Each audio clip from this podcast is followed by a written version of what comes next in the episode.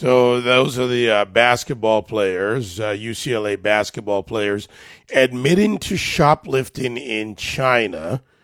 LiAngelo Ball, Jalen Hill, and Cody Riley suspended indefinitely from the basketball team in a news conference.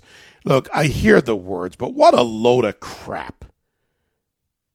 I mean, here we are talking about personal responsibility and and what we need to do. And here we have a bunch of basketball players. I don't buy the you're young. I was young. I didn't steal. But what makes you think, if you're supposed to be a college man and a high profile basketball figure at your college, that you should go to another country in the midst of what is arguably going to be a high profile trip and steal? Well, I'm sorry.